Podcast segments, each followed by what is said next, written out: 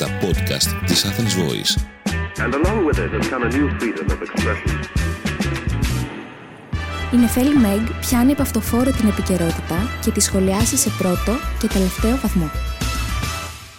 Καλησπέρα παιδικοί μου φίλοι και καλώς ήρθατε σε ένα ακόμα επεισόδιο Μπούκλα 99 το podcast που έχω μια sexy voice σήμερα είμαι λίγο έτσι under the weather here Λοιπόν, το podcast που στηρίζει τις επιλογές των δικαστικών επιμελητών να εκτελούν τις δικαστικές αποφάσεις 5,5 ώρα το πρωί, μολονότι ο νόμος ορίζει ότι πρέπει εκτελέσεις να γίνονται 7 το πρωί με 7 το βράδυ. Γιάννη Τόμιτς, οπερατέρ στα Dex. Α, είμαστε με το Γιάννη σήμερα. Είμαι Θεσσαλονίκη. Γυρίζω αυτό το podcast. Να πω ότι η Ανέβηκα έκανε και μια ανάρτηση και πολύ συγκινητικά σχόλια έλαβα κάτω από τη φωτογραφία που ανέβασα γιατί είχα τα 40 της γιαγιάς. Μια γιαγιά που αγαπούσα πάρα μα πάρα πολύ, η οποία ήταν άγγελο στα πεταλουδίτσα, μας έφυγε πάρα πολύ ξαφνικά. Και ήρθα εδώ για τα 40 και οπότε γυρίσαμε και το επεισόδιο αυτού του podcast με Ιωάννη Τόμιτς Οπερατέρ στα Dex. Και όσοι μου γράψατε σχόλια από κάτω και ακούτε αυτό το podcast, θα σας ευχαριστώ πάρα πολύ. Δεν μπορώ να απαντήσω γιατί ήμουν πολύ συγκινητικό, αλλά έκανα καρδούλες σε όλα και τα διάβασα όλα και συγκινήθηκα απίστευτα πολύ. Να πω ένα περιστατικό, όσο ήμουν στην εκκλησία την ημέρα του των 40, ο παπάς, εγώ γενικά, εγώ δεν είμαι θρήσκα, η αλήθεια είναι αυτή ότι δεν το έχω και πολύ. Και η μαμά μου μας μεγάλωσε ούσα άθεη, η οποία έλεγε φορούσε σταυρό η μαμά μου. Και της έλεγα όταν μεγάλωσα λίγο και αντιλαμβανόμουν, τι λέω μαμά το σταυρό γιατί το φορούσε. Και έλεγε, μ' αρέσει το σχέδιο. Ο μπαμπάς από την άλλη ήταν της εκκλησίας, όχι, όχι πολύ, αλλά πιστεύει. Και μεγάλωσα με αυτές τις δύο προσλαμβάνουσες παραστάσεις, σε πάση περιπτώσει. Και είχα να πάω εκκλησία να ακούσω. Κυριακή καταρχάς δεν είχα πάει ποτέ στη ζωή μου στην εκκλησία. Δεν έχω. Δεν ήξερα πώς γίνεται όλο αυτό. Και έχω κοινωνήσει δυο φορές, με είχε πάει ο πατέρας μου. Το ζόρι δεν μου άρεσε καθόλου και αυτή. Παρόλο που τότε δεν μου άρεσε η νάμα, όσο ήμουν στο, στο, στα φοιτητικά μου χρόνια, γινόμουν θέση με την νάμα. Που δώσε ένα μαλά, σας, μου αρέσει πάρα πολύ. Αλλά τώρα αυτό το κόνσεπτ σώμα και αίμα Χριστού και το ίδιο κουταλάκι πόλη, έχω και μια μικροβιοφοβία, δεν μπορώ και δεν πιστεύω ότι τα τα μικρόβια εξοντώνονται με την άμα. Δηλαδή δεν είναι 100% αλκοόλ, 12% έχει ας πούμε. Τέλος πάντων, λοιπόν τελειώνει η, η λειτουργία και λέει ο παπάς, με ύφος φλοσιρό, λέει εμείς έχουμε πάρει ημερολόγια, ημερολόγια του 2023 τα οποία τα είδα στην είσοδο, κάνουν 15 ευρώ το ημερολόγιο. Ούτε τα public δεν βγάζουν τόσο ακριβά ημερολόγια. Και έλεγε, εμείς τα έχουμε προπληρώσει και πρέπει να πάτε να πάρετε και ε, να βάλετε όλο τον οβολό σας, γιατί στο κάτω-κάτω εμείς τα έχουμε πληρώσει και να τα πάρετε να τα βάλετε να κοσμούν τον τοίχο σας. Μόνο που δεν μας έδιναν, να να πάρουμε ημερολόγια. Και έλεγε μετά, μια λιψανοθήκη λέει καταστράφηκε, κάποιος λέει την κατέστρεψε. Όλοι να βάλετε κάτι. Και ένας από, ένας από την οικογένεια, μην βάλετε εκεί τέσσερις, τώρα που θα περάσει το, το καλάθι, 800 ευρώ. Κάνει η λιψανοθήκη να επιδιορθωθεί. Είμαστε με τα καλά μα τώρα τηλεμάρκετινγκ, είναι ο παπάς μέσα στην εκκλησία. Άσε που μετά έλεγε και κάτι άλλα ε, για τους, για τους, για, για τους έχοντες τον πλούτο, ότι δεν πρέπει να έχουν χρήματα, λέει, και να βγάζουμε... Έλεγε ο παπάς σε κάποια φάση, κήρυγμα, όχι ότι αυτά λέγανε οι γραφές, ότι οι πλούσιοι έχουν πολύ πλεονέκτες και πρέπει να αποφυλακίσουμε τους φυλακισμένους. Και λέει η μαμά μου, με τον νόμο Παρασκευόπουλε αυτό. Είμαστε πολύ περίεργη οικογένεια. Τώρα στα 40 της γιαγιάς. Γιατί σας λέω, είναι λίγο ε, τετραγελαφικό, κλαίμα, γελάμε. Είναι πολύ alternative το πένθο σε αυτή την οικογένεια. Και έχει πολύ φάση. Ο παππούς μου επίσης που έχασε τη γιαγιά ήταν όλη την ώρα στην εκκλησία και έβριζε, έβριζε μέσα στην εκκλησία και έλεγε Σταυρο, Σταυροκοπιούνται συνέχεια πάνω κάτω, πάνω κάτω. Δίθεν, δίθεν. λοιπόν, αυτά ήθελα να μοιραστώ. Αυτό το, το μπαράστο, το γεγονότο που έζησα εγώ την Κυριακή και να πάω τώρα στην κανονική ροή του προγράμματός μας. Έλεγα λοιπόν για τους δικαστικούς επιμελητές που είναι ψηλό για τον Μπούτσο και κάνουν όπω να τη δουλειά τους. Βέβαια, ε, γιατί σας λέω, οι εκτελέσεις των αποφάσεων, αυτό που έγινε, τι έγινε τώρα, εσείς που δεν έχετε ιδέα από ελληνική επικαιρότητα και που πάρα, πάρα πολύ καλά κάνετε, ε, αλλά δυστυχώς τώρα θα μάθετε. Έγινε πολύ viral η έξωση που έγινε στο σπίτι της δημοσιογράφου Ιωάννας Κολοβού. Το άκουσες εσύ Γιάννη, το ακούσαμε εμείς όλοι οι υπόλοιποι. Λοιπόν, όπως έγραψε η ίδια στο facebook με ένα post το οποίο μάλλον αυτονοχοποιούνταν διότι όλοι την υποστήριζαν, ήταν λίγο περίεργο, μπορείτε να, να το βρείτε και να το διαβάσετε, βγήκε το σπίτι της σε πληστηριασμό γιατί είχε οφειλή ύψους 15.000 ευρώ, λέει, και βέβαια δεν χρωστούσε μόνο στην τράπεζα, α, η ίδια τα λέει, αλλά γενικά χρωστούσε σε όλο το δημόσιο. Χρωστούσε αποκλήσεις απλήρωτες χρόνων, χρωστούσε λέει και στον ΕΦΚΑ. Μόνη της τα έγραψε αυτά, παιδιά, δεν τα βγάζω εγώ από το κεφάλι μου. Και γενικά χρωστούσε η γυναίκα και δεν πλήρωνε. Τώρα, δεν πλήρωνε από ιδεολογία, από ό,τι φαίνεται, ή θα έλεγε κάποιος κακοπροαίρετος, όχι καθόλου κακοπροαίρετος. Τέλος πάντων, θέλω να πω, γιατί θέλω να το πιώσω και από τις δύο πλευρές αυτό το ζήτημα. Υπάρχει θέμα, όντως, στην προστασία της πρώτης κατοικίας από τους πληστηριασμούς. Υπήρχε ο νόμος Κατσέλη, ο οποίος δεν εξακολουθεί να ισχύει μέχρι τώρα. Και υπάρχει ένα κενό, το οποίο σε αφήνει απροστάτευτο. Αυτό όντως είναι ζήτημα. Υπάρχει, πήγε, έκανε για κατεμέ η κυβέρνηση μία κίνηση η οποία ήταν στάχτη στα μάτια, γιατί τι πήγε να κάνει, να σας πω. Έβγαλε το ενδιάμεσο πρόγραμμα. Τι είναι αυτό το ενδιάμεσο πρόγραμμα; Δεν πήρε και πολύ δημοσιότητα το ζήτημα και εγώ, να σας πω, διαβάζοντας το βρήκα, γιατί με ενδιαφέρει το θέμα. Είναι ένα πρόγραμμα στο οποίο για να, για να μπεις, κάνεις μια αίτηση για να μπεις σε αυτό το πρόγραμμα. Αλλά για να, για να είναι επιτυχής η αίτησή σου, έχει πολλή γραφειοκρατία και πολλές προποθέσει.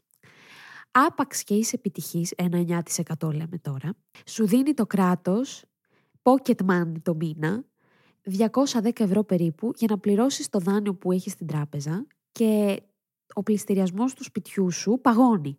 Ουσιαστικά σε προστατεύει. Αλλά λίγοι καταλήγουν να μπουν σε αυτό το πρόγραμμα και να είναι επιτυχείς. Οπότε δεν, δεν προστατεύεις actually από την πρώτη κατοικία, που είναι πάρα πολύ σημαντικό αν θέλεις να έχεις ένα κράτος πρόνοιας. Είναι το πρώτο σου σπίτι, δεν είναι κάποιο άλλο κίνητο. Βέβαια, να μου πεις, αυτή είναι μια πλευρά που λέμε, OK, για 15.000 ευρώ είναι πολύ κακό και άδικο να γίνει το πληστηριασμός. Από την άλλη, αν κάποιος δεν πληρώνει από ιδεολογία και ε, στα μάτια όλων των υπόλοιπων, γιατί κάποιοι πληρώνουν, ρε παιδί μου, κάποιοι που πήραν το δάνειο το πληρώνουν. Δηλαδή, αυτοί είναι χαζοί, ας πούμε, που πληρώνουν. Αυτό εγώ σκέφτομαι πιο πολύ. Ε, και υπάρχουν πολλά πράγματα τα οποία ήταν κλόουνς σε αυτή την περίπτωση, όπως το γεγονός ότι ο Αλέξος Τσίπρας πήγε στο σπίτι τη Ιωάννα τη Κολοβού για να το παίξει αλληλέγγυος. Γιατί να πούμε ότι η πώληση των κόκκινων δανείων σε φαντ εφευρέθηκε και εφαρμόστηκε σαν μέθοδος επί ΣΥΡΙΖΑ. Ήταν οι ίδιοι που φώναζαν, αν θυμάστε, κανένα σπίτι στα χέρια τραπεζίτη, έκανε και ρήμα αυτό. Και δώσαν όλα τα σπίτια σαν ανώνυμα φαντ στο εξωτερικό. Γαματό και χορεύανε και στο Σύνταγμα Τσάμικο. Αν θυμάστε, αν δείτε τα πρακτικά της Βουλής τελευταία μέρα, ο έτσι.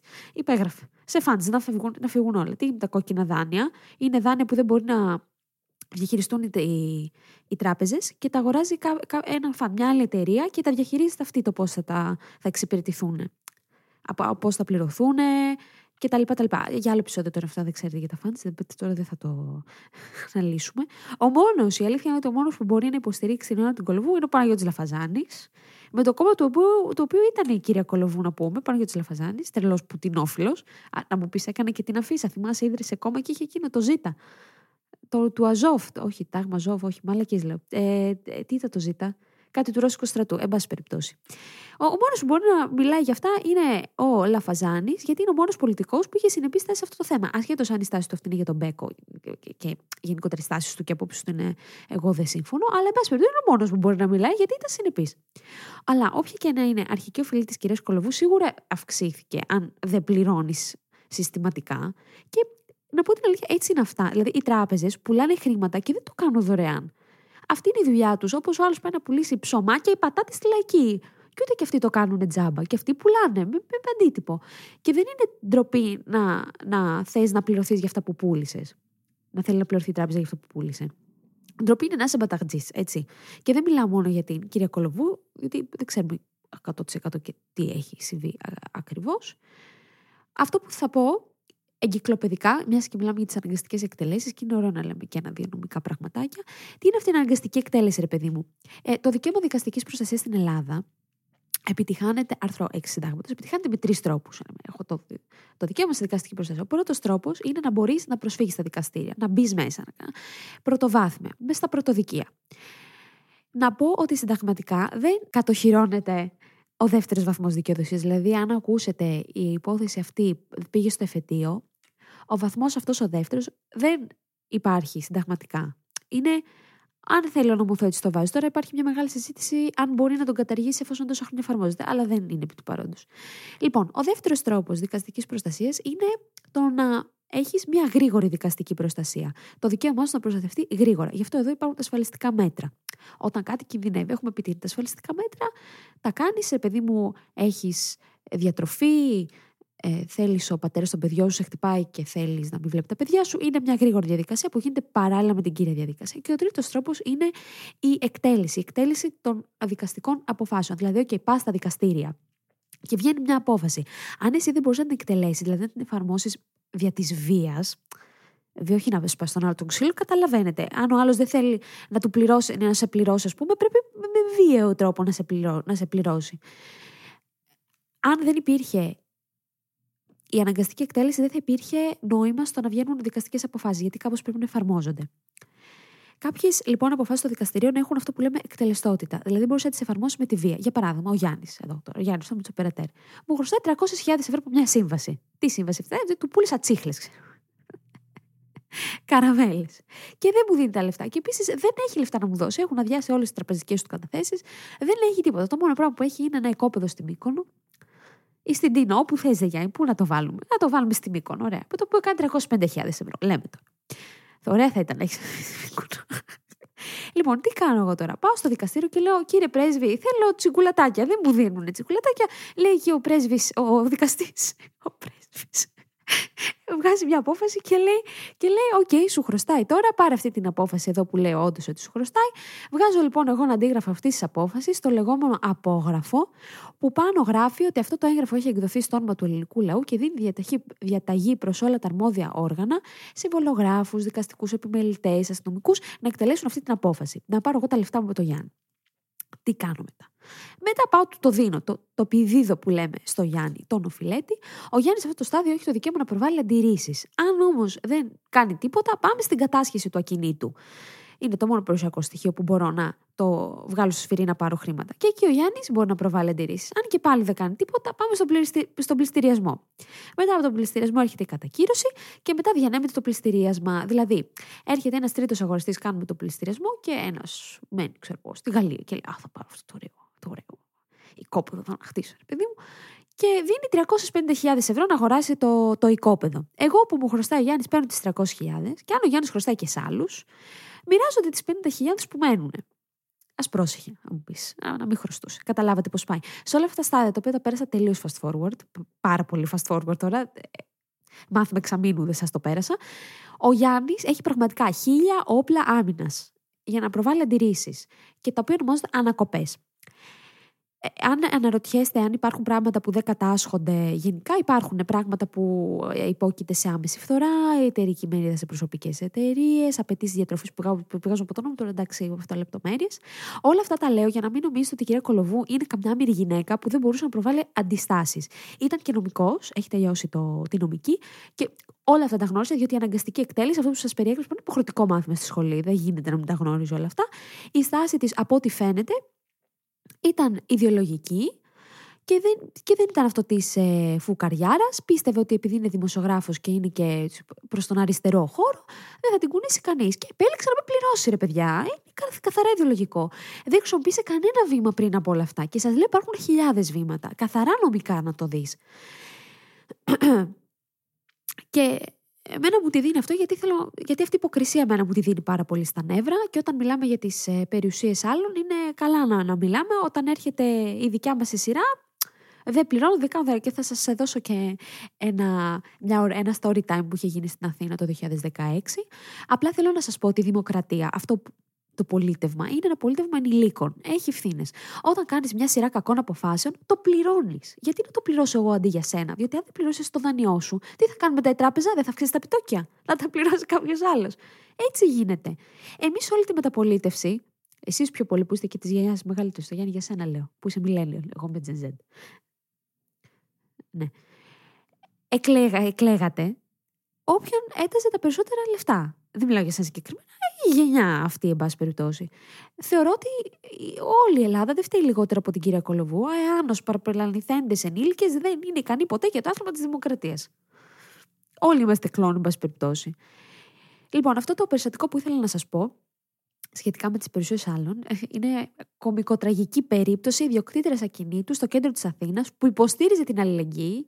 Έκανε έτσι post ε, no borders, να τέτοια, αλληλεγγύη, εν πάση περιπτώσει, μέχρι που πρόσφυγες ήρθαν στο χώρο της. Λοιπόν, η κυρία Λίκη Παπαχελά, η ιδιοκτήτρια του City Plaza, τα χαρνές που ήταν, είχε βγει ρε παιδί μου στα social media ένα post το οποίο προέτρεπε τους πρόσφυγες να κάνουν κατάληψη στο City Plaza και είχε πατήσει like. Και όταν συνειδητοποίησε ότι επρόκειτο για το δικό της δικαστή, ε, δικαστήριο, για το δικό της ξενοδοχείο. Ε, έκανε, όπως λέει ο Τσίπρας, στροφή 360 μοιρών, εντάξει, 180, και άρχισε να λέει άλλα πράγματα. Λέει, ε, έλεγε ε, ντροπή στους αλληλέγγυους. Ενώ η ίδια ήταν αλληλέγγυα για χρόνια πάρα πολλά. Οι πρώην σύντροφοί της την κατηγόρησαν πως έφαγε λεφτά από τους εργαζομένους του ξενοδοχείου, ενώ από ό,τι προκύπτει δεν ήταν υπεύθυνο του City Plaza και άρα και των πληρωμών, αλλά ιδιοκτήτρια του χώρου, τον οποίο νίκιαζε σε ξενοδόχο.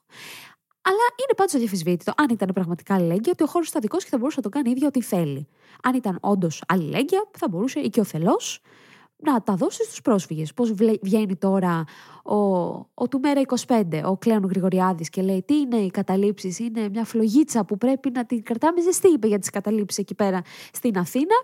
Ο οποίος έχει πάρα πολλά κίνητα στο, στο όνομά του. Δεν θα ήταν μια πολύ καλή ιδέα ένα από αυτά τα 26 ακίνητα πόσα είναι να τα δώσει αυτός στους ε, πρόσφυγες να μείνουν ή στου μετανάστες, whatever, όποιοι μένουν σε καταλήψει είναι ένα ηχητικό αυτό. Δεν ξέρω αν το ακούσατε που έπαιξε. Θα μπορούσαμε να το βάλουμε εδώ να ακούσετε τι είπε ο Κλέρο Γρηγοριάδη για τι καταλήψει. Έχει, ε, είναι διαμάντη. Γιάννη, βάλω το εδώ να το ακούσουμε. Εκεί στα προσφυγικά σας ενημερώνω. 12 χρόνια τώρα είναι μια κατάληψη πρότυπο. Γιατί ε, υπάρχουν άνθρωποι από όλα τα έθνη του κόσμου εκεί. Άνθρωποι που είναι δεξιάς ιδεολογία κατά το παλιά λεγόμενο ή αριστερής ιδεολογία. Άνθρωποι που είναι χριστιανοί ή μουσουλμάνοι ή Ινδουιστές. Και συνυπάρχουν 12 χρόνια. Έχουν καταφέρει να φέρουν ρεύμα, έχουν καταφέρει να φέρουν νερό, έχουν καταφέρει αξιοζήλευτα πράγματα, αλλά κυρίως έχουν καταφέρει να ανέχονται ο ένας τον άλλον. Και το γεγονός ότι λειτουργεί αυτό το μοντέλο 12 χρόνια, το ότι 12 χρόνια δεν έχει γίνει ούτε καυγάς εκεί μέσα, δείχνει ότι αυτή, την, αυτή τη συλλογικότητα πρέπει να την φυλάξουμε σαν μια μικρή φωτίτσα που σιγοκαίει στις χούφτες μας. Λοιπόν, και επιστρέφω στην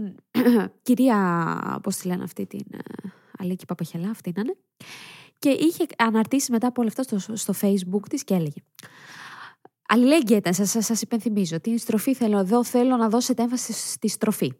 Το να καταλαμβάνεις ιδιωτικό χώρο, να αρνείσαι να τον εγκαταλείψεις όταν το ζητάει ο ιδιοκτήτης, να τον ξεφτυλίσεις λεκτικά και να του λες ότι τα δικαιώματά του είναι τίποτα μπροστά στον προσφύγων, δεν είναι ούτε αλληλεγγύη, ούτε δικαιοσύνη, ούτε χτύπημα του καπιταλισμού. Αν σκοτώνεις εμένα, νομίζετε ότι θα έρθει παγκόσμια δικαιοσύνη και ανθρωπιά. Είστε μακρά νυχτωμένοι. Αυτά μου αρέσουν. Αυτό το taste of your own medicine. Taste, taste. Το ξενοδοχείο, να σας πω, πέδε ότι έμεινε υποκατάληψη από το 2016 μέχρι το 2019 με τη βοήθεια των αλληλέγγυων και, και όπως αλληλέγγυα ήταν και η ιδιοκτήτρια, μέχρι που η αλληλεγγύη χτύπησε την πόρτα της, οπότε σταμάτησε να είναι αλληλέγγυα και έλεγε ντροπή στους αλληλέγγυους. Θέλω να καταλάβω. Κλάουν είναι ο κόσμος. Αντέξα λίγη είναι πάλι, λοιπόν.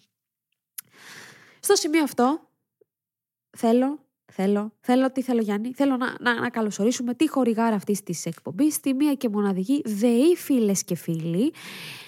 Και είναι, είναι τέλεια για μια ακόμα φορά η ενέργεια που έχει αναλάβει η ΔΕΗ. Με αφορμή λοιπόν την 25η Νοεμβρίου, που ήταν η Διεθνής ημέρα για την εξάλληψη της βίας κατά των γυναικών, η ΔΕΗ σε συνεργασία με τον οργανισμό Women Act και την εταιρεία ερευνών Focus Bari διενήργησε την πρώτη πανελλαδική έρευνα που επιχειρεί να ρίξει φως στη σύνδεση ανάμεσα στο γυναικείο ντύσιμο και τη βία.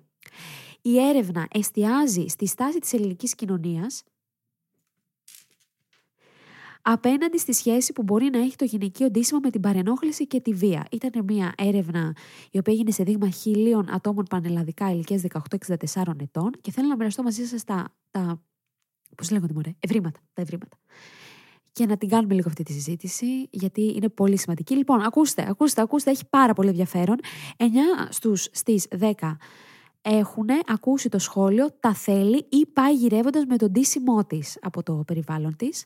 21% πιστεύουν ότι μια γυναίκα ή ένα κορίτσι που φοράει εφαρμοστά ρούχα ή κοντή φούστα είναι υπεύθυνη αν υποστεί σεξουαλική παρενόχληση. 21% φίλε. 34% πιστεύουν ότι το ντύσιμο μιας γυναίκας ή ενός κοριτσιού δικαιολογεί κάποια μορφή παρενοχλητικής συμπεριφορά. Ένας στους πέντε άνδρες πιστεύει ότι μια γυναίκα πρέπει να προσέχει τον ντύσιμό της, ιδιαίτερα όταν βρίσκεται σε χώρους με άγνωστου άνδρες. Και 38% πιστεύουν ότι οι γυναίκες και κορίτσια πρέπει να προσέχουν τον τίσιμό τους για να μην προκαλέσουν σεξουαλική παρενόχληση. Είναι σαν. Δεν θα έπρεπε- για μένα θα έπρεπε να είναι 0%. Είμαστε πίσω. Έχω πει 100 φορές ότι η ελληνική κυ- κοινωνία είναι μια βαθιά πουριτανική κοινωνία. Και αυτό το βλέπω από το TikTok, νέα αγόρια εσείς υποτίθεται η μάτσο, οι αλφα males, οι αλφα males, που λέτε μια γυναίκα και ντύνεται έτσι και τα θέλει ο κόλος της. Που πόσοι με έχουν πάρει εμένα, μου έχουν κάνει stitch στο TikTok και λένε οι, οι δικές μου οι απόψεις που προτρέπω τα κορίτσια, τι, άκου εκεί, προτρέπω τα κορίτσια να φοράνε τι θέλουν και να πηγαίνουν όσους θέλουν. Την ντροπή μου. Ντροπή- Πίσα, πίσα και πούπουλα, βραστά, κάτω από το μασχάλι πρέπει να αντιδράμε σε τέτοιες συμπεριφορές.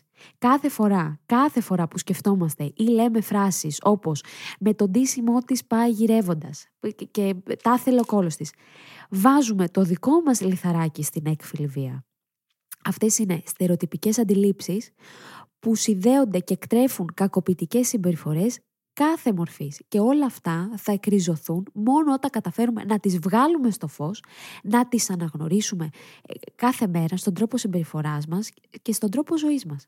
Και πραγματικά αυτή η πρωτοβουλία της ΔΕΗ, αλλάζουμε μυαλά όχι ρούχα, αυτό είναι το σλόγκαν, φοβε, φοβερό, φοβερό, λίγες λέξεις, περνάς το μήνυμα, έχει αυτό το σκοπό, να αναδείξει στάσεις και αντιλήψεις της ελληνικής κοινωνίας για ένα ζήτημα που παραμένει σχεδόν αόρατο. Ή βγαίνει μόνο από τη μια πλευρά. Γιατί μπορεί να τα ακούμε και κάποιοι που έχουμε εγκέφαλο, ακούμε αυτές τις συμπεριφορές του τάθλου και λέμε, τι λέει ο, ο παράπας ρε φίλε. Δεν ασχολούμαι γιατί έχω και δουλειές, δεν θα ασχοληθώ. Ε, αν δεν ασχοληθεί και κανείς, ε, δεν θα αλλάξει. Ποιος θα, τον βα... Ποιος θα βγάλει αυτό τον παράπα να του πει, φίλε, αυτά που λες έχεις πρόβλημα. Να τον φέρει προ το, τη σκέψεώς του με λογική να του την καταρρύψει. Κάποιος πρέπει να αναλάβει αυτό το ρόλο πραγματικά στην καθημερινότητά μας, έτσι. Πρέπει να ρίξουμε φως σε φανερά ή υπενικτικά σχόλια που καλλιεργούνται και αναπαράγονται εις βάρος των γυναικών και να ανοίξουμε και να ενθαρρύνουμε τη συζήτηση για να σταματήσουμε αυτή τη διαιώνιση. Και θεωρώ ότι είναι πάρα πάρα πολύ ωραία αυτή η έρευνα. Διάβασα, ήταν τεράστια, δεν έδειχνα στο Γιάννη χθες τα στατιστικά της, τα ποσοστά της. Φοβε, φοβε, φοβερή έρευνα, πράγματι φοβερή έρευνα. Ήταν τρομερή. Ευχα... Δεν χορηγάρα, ρε φίλε. Ευχαριστούμε τη ΔΕΗ. Και θέλω λίγο να πάμε. Πού θέλω να πάμε; Θέλω να πάμε στην υπόθεση της Κιβωτού και όπως πήγαμε και την προηγούμενη εβδομάδα. Αλήθεια τώρα, αναρωτιέμαι εγώ και έλεγα και στον Γιάννη, πιστεύετε ότι κάποιος θα έβγαινε να πει ότι οι παρακολουθήσεις, οι γνωστές παρακολουθήσεις, που εγώ ίδια έχω πει πόσο σημαντικές είναι από την πρώτη στιγμή, αλλά θα έβγαινε κάποιος να πει ότι είναι ακόμη πιο σημαντικές από τα παιδιά της Κιβωτού; Θα, θα, πίστευες, Γιάννη, ότι θα υπήρχε άνθρωπος; Πίστευες; Όχι, λέει ο Γιάννης. Κι όμως, κι όμως, φίλες και φίλοι και Γιάννη, βρέθηκε αυτός ο συμπολίτης που θα κουβαλήσει το βάρος αυτού του ακοινώνητου ανθρώπου. Και ποιος είναι αυτός λοιπόν, για πάμε να ακούσουμε. Εδώ πέρα υπάρχουν στοιχεία ότι υπήρχαν διπλά κέντρα παρακολούθησης για τον Υπουργό Εξωτερικών, για τον Υπουργό Εθνικής Άμυνας. Μου επιτρέπετε να σα πω ότι η βαρύτητα και η σοβαρότητα της υπόθεσης είναι πολύ μεγαλύτερη από το αν σε ένα ίδρυμα συνέβαιναν αυτά που συνέβαιναν. Ο δημοσιογράφος Καραμέρο μας λέει ότι είναι πιο σημαντικό αν παρακολουθείτε ένας πολιτικός από το αν βιάζονται παιδάκια. Καταλάβατε, καταλάβατε. Α δούμε τώρα και να θυμηθούμε πώς αντιμετώπιζε ο Δρίτσας τους βιασμούς παιδιών στη Μόρια. Για ρίξ το Γιάννη. Οι γιατροί χωρίς σύνορα κατέγραφαν ναρκωτικά, εμπόριο ανθρώπων, ακόμα και βιασμοί μικρών παιδιών εντός της Μόριας. Το θέμα όμως είναι, κύριε Οικονόμη, δηλαδή, κύριε μία Αναστασοπούλου. φορά στο εξάμεινο. Τι θα πει αυτό, κύριε Αυτά τα Ρετζά; καλά, αυτά τα Τι λέγανε θα τα πει το κανάλια, μία φορά κύριε- στο εξάμεινο, δεν Είναι τρέπεται να το λέτε αυτό το ίσονος πράγμα. σημασίας Είναι αυτό. ίσονος σημασίας στο μία φορά στο εξάμεινο; Πώς το Οι λέτε; βιασμοί των έτσι; παιδιών. Δεν, είναι, δεν σου προκαλεί μια ιδέα, ρε φίλε. Μια, μια ιδέα, μια, μια υποκρισία. Ευτυχώς, ευτυχώς υπάρχει το Ιντερνετ. Και όλα αυτά μπορείς να τα βρίσκεις άμεσα. Και να τα βρίσκεις εδώ και να τους ξεμπροστιάζεις όλους. Και με μεγαλύτερη απογοήτευση έρχεται κι άλλος ακοινώνητος συμπολίτης, ο οποίος τι είπε, αγαπημένη μου, ότι ναι, σε, σε ανάρτησή του στο Facebook, όλα στο Facebook γίνονται εν τέλει. Είναι, λέει, σοβαρή υπόθεση της Κιβωτού, αλλά μήπως, μήπως, λέει, γίνεται για αποπροσανατολισμό από το σκάνδαλο Μητσοτάκη; Καταλάβατε ποιος είναι αυτός ο συμπολίτης να πέσει κουρτίνα, να αγκαλιαστούμε, να πάμε σπίτι μας. Ήταν ο Σπύρος ο Μπιμπίλας. Αυτός το, το είπε με, με τεράστια απογοήτευση μου, γιατί αυτός ο άνθρωπος υποτίθεται πρωτοστάτη στο Μητού με τα θύματα και αυτά. Αυτή η ρητορική εξυπηρετεί πραγματικά τον παραβάτη, δηλαδή την κυβωτό. Το να βγαίνεις και να λες: Εντάξει, η υπόθεση σου σοβαρή, αλλά όχι και τόσο. Ποιον εξυπηρετεί, ρε Γιάννη, αυτό, πες εσύ ποιον. Δεν give το εξυπηρετεί. Κατάλαβες, κατάλαβε να λες. Και με όλα αυτά τα ωραία, πάμε στον ανδρικό τον εγκέφαλο. Ε, με συγχωρείτε πάρα πολύ που, που, που την προηγούμενη εβδομάδα στείλετε ακροατές και μου είπατε Νεφέλη, δεν ζήτησες καρδούλα. Εμείς τι θα δόκουμε. Δεν πρέπει να βάλουμε τον οβολό μας. Συγγνώμη, παιδιά, ήμουν πάρα πολύ έξαλλη με το προηγούμενο το ζήτημα. Δεν ζήτησα καρδιές. Αλλά αυτή τη βδομάδα χρήζω υπεύθυνο εδώ Γιάννη Τόμιτς, οπερατέρ στα Dex, να μου θυμίσει να ζητήσω καρδιές. Τι, τι σε έχουμε πίσω από τις κάμερες; Αν δεν πεθάνω σήμερα, θα είναι μια πολύ καλή ημέρα. λοιπόν, αυτή την εβδομάδα, φίλες και φίλοι, θέλω να, να μιλήσουμε για ένα, για ένα ζήτημα. Ε, παρακαλώ να πέσει τον drumroll εδώ πέρα. Γιατί δεν χωρίζουν τα ζευγάρια που είναι δυστυχισμένα. Είχα μια ε, συζήτηση με την ε, κολλητή μου όταν ερχόμασταν με το τρένο και λέμε γιατί έχουμε και πολλούς στην παρέα που είναι χρόνια, χρόνια. Τώρα πάνε λέμε στις 25 χρονών. Αυτοί από τα 18 τους. Πόσα είναι αυτά, 5, 6, 7 χρόνια. 7, 7 χρόνια, φίλε. 7 χρόνια φαγούρου που λένε. Και είναι πολύ περίεργο, διότι έτσι από ό,τι το κόβω εγώ, είσαι σε μία σχέση. Μια σχέση έχει τα πάνω της, έχει και τα κάτω της. Και μερικές φορές ο χωρισμός γίνεται μονόδρομος. Αλλά βλέπουμε κάποιους ανθρώπους να επιμένουν να τον αρνούνται σαν να προτιμάνε αυτό το διέξοδο. Και νομίζω ότι οι λόγοι που κάποιος μένει στη σχέση του και δεν φεύγει είναι είτε αλτρουιστικοί είτε εγωιστικοί. Δηλαδή, αλτρουιστική νοιάζεσαι πάρα πολύ για το πώς θα το πάρει ο άλλος, γιατί τον έχεις συνηθίσει, γιατί μαμά μου, μου, ή είναι καθαρά εγωιστική, μην, μην χασμουριέσαι. Λέω βαρετά πράγματα. Αυτό να μπει παρακαλώ, μην το κόψεις. Είτε έλεγα είναι. Με αποσυντώνησε τώρα.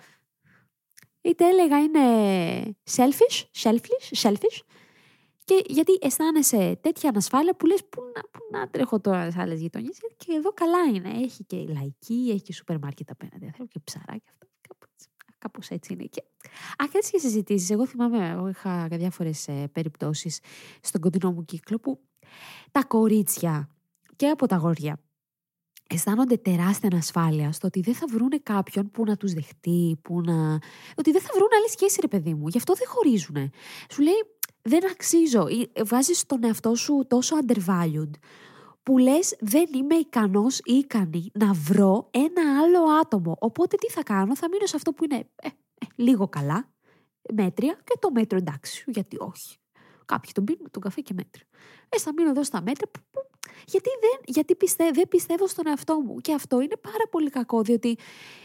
Εντάξει, δεν θα πω το κλείσει. Υπάρχουν 8 δισεκατομμύρια πλέον στον κόσμο. 8 δισεκατομμύρια δεν γίνομαι. Τόσο γίναμε. Δεν θα πω ότι και κάπου υπάρχει το άλλο σου μισό και αυτές ε, ε, τους φιόγκους και τις μεταξωτέ κορδέλες. Αλλά αν δεν βγεις στο σπορ, εκεί ε, στον αγώνα που γίνονται οι μάχες, ναι, δεν θα βρεις. Αν είσαι όλη μέρα στο σπίτι έτσι, με το ανοιχτό, πώς θα σου έρθει να γνωρίζεις κάποιον; Το είχα και συζήτηση αυτό με, με τη φίλη μου. Λέω, αν δεν έχεις προσλαμβάνουσες περιστάσεις, δεν, δεν, δεν γνωρίζεις άτομα, δεν βγαίνεις έξω, δεν κάνεις χόμπι, δεν... πού θα γνωρίσεις κόσμο; Δεν είναι μόνο το Tinder. Και εγώ το καταλαβαίνω Tinder, Bumble, whatever, ότι είναι σε dating apps. Εγώ το καταλαβαίνω κάποιοι να επαναπαύονται σε αυτού του είδους τις εφαρμογές, αλλά αυτές οι εφαρμογές για μένα που δεν έχω μπει ποτέ να, ε, ε, ενώ είναι ωραίο, ωραίο, ωραίο για ψώνια, αλλά ε, δεν το έχω κάνει ποτέ, έχει και μια μορφή στο ότι ξέρεις, αυτό είναι καθαρά dating app. Μπαίνω μέσα για να γνωρίσω κάποιον, είτε να κάνω σχέση, είτε να κάνω σεξ, δεν έχει σημασία. Εγώ και πολλοί σαν εμένα θεωρώ υπάρχουν εκεί έξω. Μπορεί, ας πούμε, να γνωρίσεις κάποιον σε διάφορες περιστάσεις, να τον γνωρίσεις μέσα σε μια κοινή παρέα. Εμένα μου αρέσει πιο πολύ αυτό να γνωρίσω κάποιον, την προσωπικότητά του και σε κοινή παρέα να κάνουμε παρέα και αυτά. Και μετά μπορεί να ξυπνήσει ένα χύψη συνέστημα. Το να βούρε εκεί να πάμε κατευθείαν για το τέτοιο, πολύ θεμητό και κάποιες φορές μπορεί να θες μόνο για σεξ και είναι τέλειο, αλλά δεν ξέρω ότι από την, από την αρχή νοηματοδοτούμε τον τύπο της σχέσης που θα έχουμε, εμένα μου φαίνεται kind of brutal.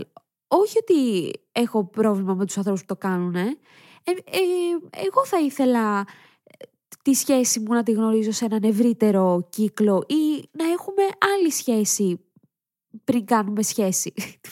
Αυτό που θέλω να πω είναι ότι αγόρια και κορίτσια μου, είναι κρίμα να μην πιστεύετε στον εαυτό σας. Όλοι είμαστε κρυμμένα διαμάτια αυτού του κόσμου. Αλλά θέλω να σας πω, περνάει, περνάει πάρα, πάρα, πάρα, πάρα, πολύ γρήγορα, περνάνε πάρα πολύ γρήγορα αυτά τα χρόνια. Δεν είμαι ακόμα 25 χρονών. Αλλά εγώ νιώθω 18, εν πάση περιπτώσει. Δεν είναι κρίμα να χάνεις την νεότητά σου μέσα σε μια σχέση, την οποία την είχες π.χ. και από το σχολείο, επειδή νιώθεις ότι δεν θα γνωρίσεις κανέναν άλλον. Γιατί να μην γνωρίσεις κανέναν άλλον; Για όλους έχει αυτός ο έρμος ο κόσμος. Για όλους μας, όλους μας βλέπει ο ήλιος. Η ανασφάλεια είναι κακό πράγμα. Θέλει πολλή δουλειά. Θέλει πολλή δουλειά. Εγώ, σε ποιον το έλεγα, στην προσυνέντευξη για τον Αρναούτο, έλεγα εγώ, εμένα, παιδιά, μου αρέσω. Μου αρέσω. Μου αρέσω. Ενώ μου αρέσω σαν ε, ε, ομορφιά, αλλά μου πήρε χρόνια να μου αρέσω. Το κατάλαβα ότι με θεωρώ όμορφη στο 20, όταν έφτασε 22-23 χρόνων, όταν μια κοπέλα στη νομική έβγαινα από το Ανσασέρ και μου είπε πολύ όμορφη. Και λέω ρε φίλε, μου πει η κοπέλα ότι είμαι όμορφη. Έχει ένιωσα πολύ όμορφη. Και, και μετά από εκεί άρχισα να μου αρέσω. Μου πήρε πάρα πολλά χρόνια. Αλλά τώρα ναι, μου αρέσω. Άσε που πολλές φορές ε, τιμώρω τον εαυτό μου με τα ανορέγγιζική σου, ειδικά αυτές τις μέρες εδώ πέρα που γύρισε στην αίθουσα και μου λέω πάχινε, πάχινε, πάχινε. Ήθελα να πάρω ένα κούζινο μάκρο και να τους σκοτώνω όλους. Αλλά αυτό είναι μια άλλη σημασία που ακόμα θέλει δουλειά. Θέλω να πω, και εγώ έχω περάσει από αυτή τη φάση. Ήμουνα η πρώτη πρώτη σχέση που, με, ε, που ήμουν εκεί στο με high school, high school sweetheart που μείναμε μαζί 5-6 χρόνια. Ήταν, είχε, είχε φτάσει μετά τα 3-4 χρόνια. Εγώ δεν γούσταρα άλλο ρε παιδί μου, αλλά δεν μπορούσα να χωρίσω κιόλας. Γιατί λέω, εσύ είναι πάρα πολύ καλός. 17 χρονών πιτσιρίκα. Δεν θα βρω άλλα. Πού να ξέρω τι με περίμενα. Αλλά ήταν όμως ψυχοφθόρο γιατί δεν τον θέλεις και πολύ. Νιώθεις ότι καταπιέζεσαι κιόλας. Νιώθεις ότι σου γίνεται και φόρτωμα. Και μετά γίνεται σκατά. Γι' αυτό χωρίστε να βρείτε κάτι άλλο. Μείνετε φίλοι, stay friends. Αν είναι το λοιπόν, εγώ αυτά είχα να πω.